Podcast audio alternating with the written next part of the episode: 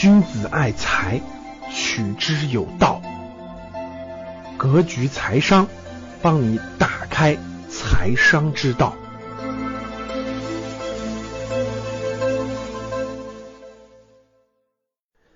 当你看到我所看到的世界，你将重新认识整个世界。大家好，欢迎大家来到格局财商二零一九。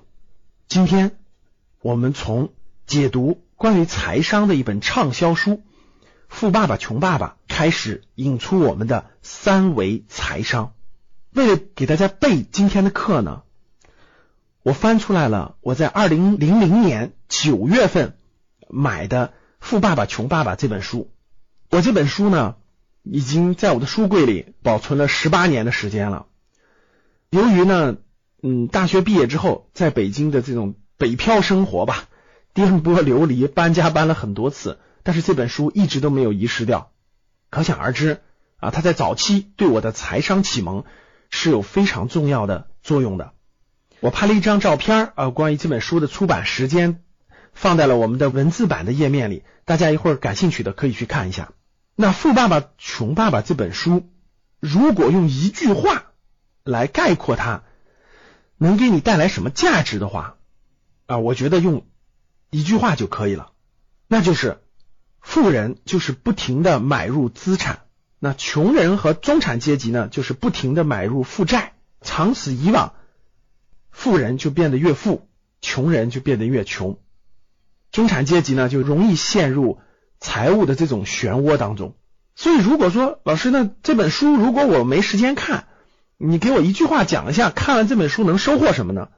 那我觉得最直接的一句话就是这句话了：富人之所以成为富人，就是他不停的买入资产；穷人之所以成为穷人，就是他一生不停的在买入负债。那中产阶级呢？也是一生买入负债，所以呢，陷入这种债务漩涡当中不能自拔。这就是总结这本书最核心的一条价值吧。那其实呢，这本书里头蕴含了财商的很多层次的内容。我想，可能作者写的时候呢，呃由于各种原因，他带出来了这个思路，但是并没有展开了写。如果让我十八年前或者十年前看这本书，可能有些道理和规律我也总结不出来，但是今天给大家再重新讲这本书的话，那很多规律就呈现在其中了。我将在后面的讲解当中，用三维财商的角度来给大家站在不同的维度去解读财商更深层次的内涵。人这一生呢，有一些关键性的关系，如果搞明白了。那就会活得很轻松、很幸福、很有智慧、很明了。如果这些关系不搞明白了呢，就会活得很被动、很纠结、很累。比如说，最核心的有一条，你与你自己的关系，我们每个人和我们自己如何相处的关系，那这个可以说是非常非常重要的一点。如果你能接纳了自己，你能宽容了自己，你能理解了自己，那你活得肯定会非常的幸福、有智慧。这个呢，可以说是哲学、文化、心灵方面的内容。还有一个就是你与人的关系，就是你与别人的关系，这涉及到了情商的内容。未来有机会我会给大家展开。第三个就是你与钱的关系，这就是财商。我们每个人与钱的关系，在学校里面是没有解决这个问题的。我们经常可以看新闻看到。现在的很多中小学生，由于手机上网很方便了，电脑上网很方便了，iPad 上网很方便了，所以很多中小学生呢，都通过看直播呀、打游戏呀，通过各种各样的这种直播平台呢，很轻易的就可以把家里多年的积蓄给直播的那种明星打赏就打掉了。家里爸妈都是很辛苦的工薪阶层，可能是几年的积蓄，孩子一玩游戏或者一看直播。很容易就打赏掉了，太多的大学生很容易就可以办信用卡，很容易就可以通过网络借债借钱，所以这两年很多大学生稀里糊涂的借了很多高利贷，女大学生还有裸贷事件，这大学生被这种更容易的借贷关系拖到了一个漩涡当中，可以说是比比皆是。孩子们怎么能抵御这个诱惑呢？看到同学买了更好的手机，那我也想要啊；看到同学有更好的化妆品，那我也想要啊；看到同学买了一个更好的球鞋，看到寒暑假同学去旅游去分享拍照，他也想去得到这些或者体验这些，这没有错。但是从小到大，孩子并不明白家里的经济情况。很多孩子也从来没有树立任何与金钱的这种很清晰的关系，所以呢，这个孩子就会，那我哪容易能借到钱，我就去做这件事情，我就去买更好的化妆品，我去换一个更好的手机，寒暑假也要出国旅游，无形中就背上了各种各样的债务，陷入了不可自拔的这种空间。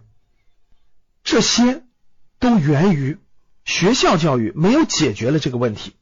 那在家里的时候，大多数家庭。并不会，或者也不了解如何去培养孩子的这种正确的财商。很多家庭是从小到大给孩子传达的一种观念是：我们家没有钱。还有一种呢，是我们家不缺钱。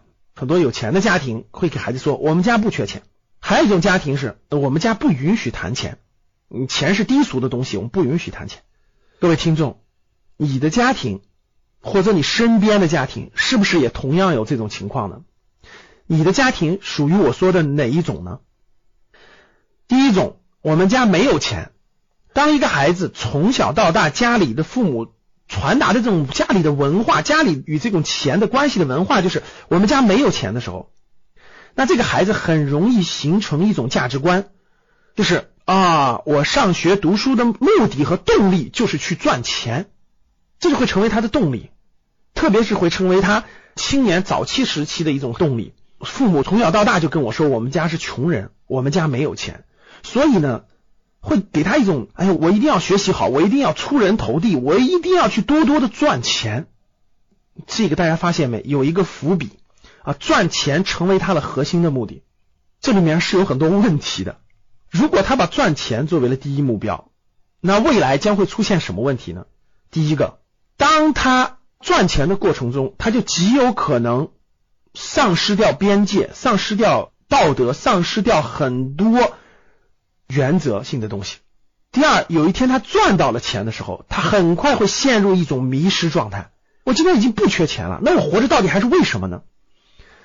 这种情况在我们格局的过往的学员当中，可以说一些中高净值的学员当中，非常非常普遍的现象。也可以说是代表了中国过去从一穷二白到改革开放到今天三四十年的变化当中，一代人带来的都普遍的一个现象。第二个就是我们家不缺钱，那从小到大家里的这种财商教育的文化是我们家不缺钱的时候，会造成一种情况，这个孩子呢，家长的想法很好，对吧？孩子，我们家不缺钱，你不用考虑钱的问题。啊，你可以培养你的兴趣啊，培养你等等很多的东西。另一方面呢，这个孩子就会养成一种啊，既然我们家不缺钱是吧？那我就不用挣钱了。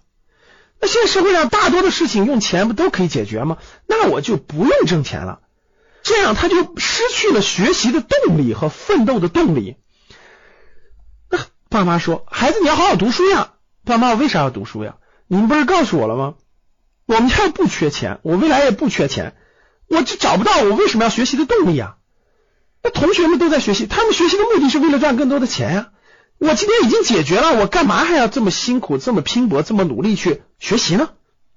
这是改革开放之后大量的我们这种先富起来的家庭所面临的这种财商教育缺乏所带来的这种又一种让孩子失去了动力。那第三种，我们家不不谈钱，你钱是低俗的东西。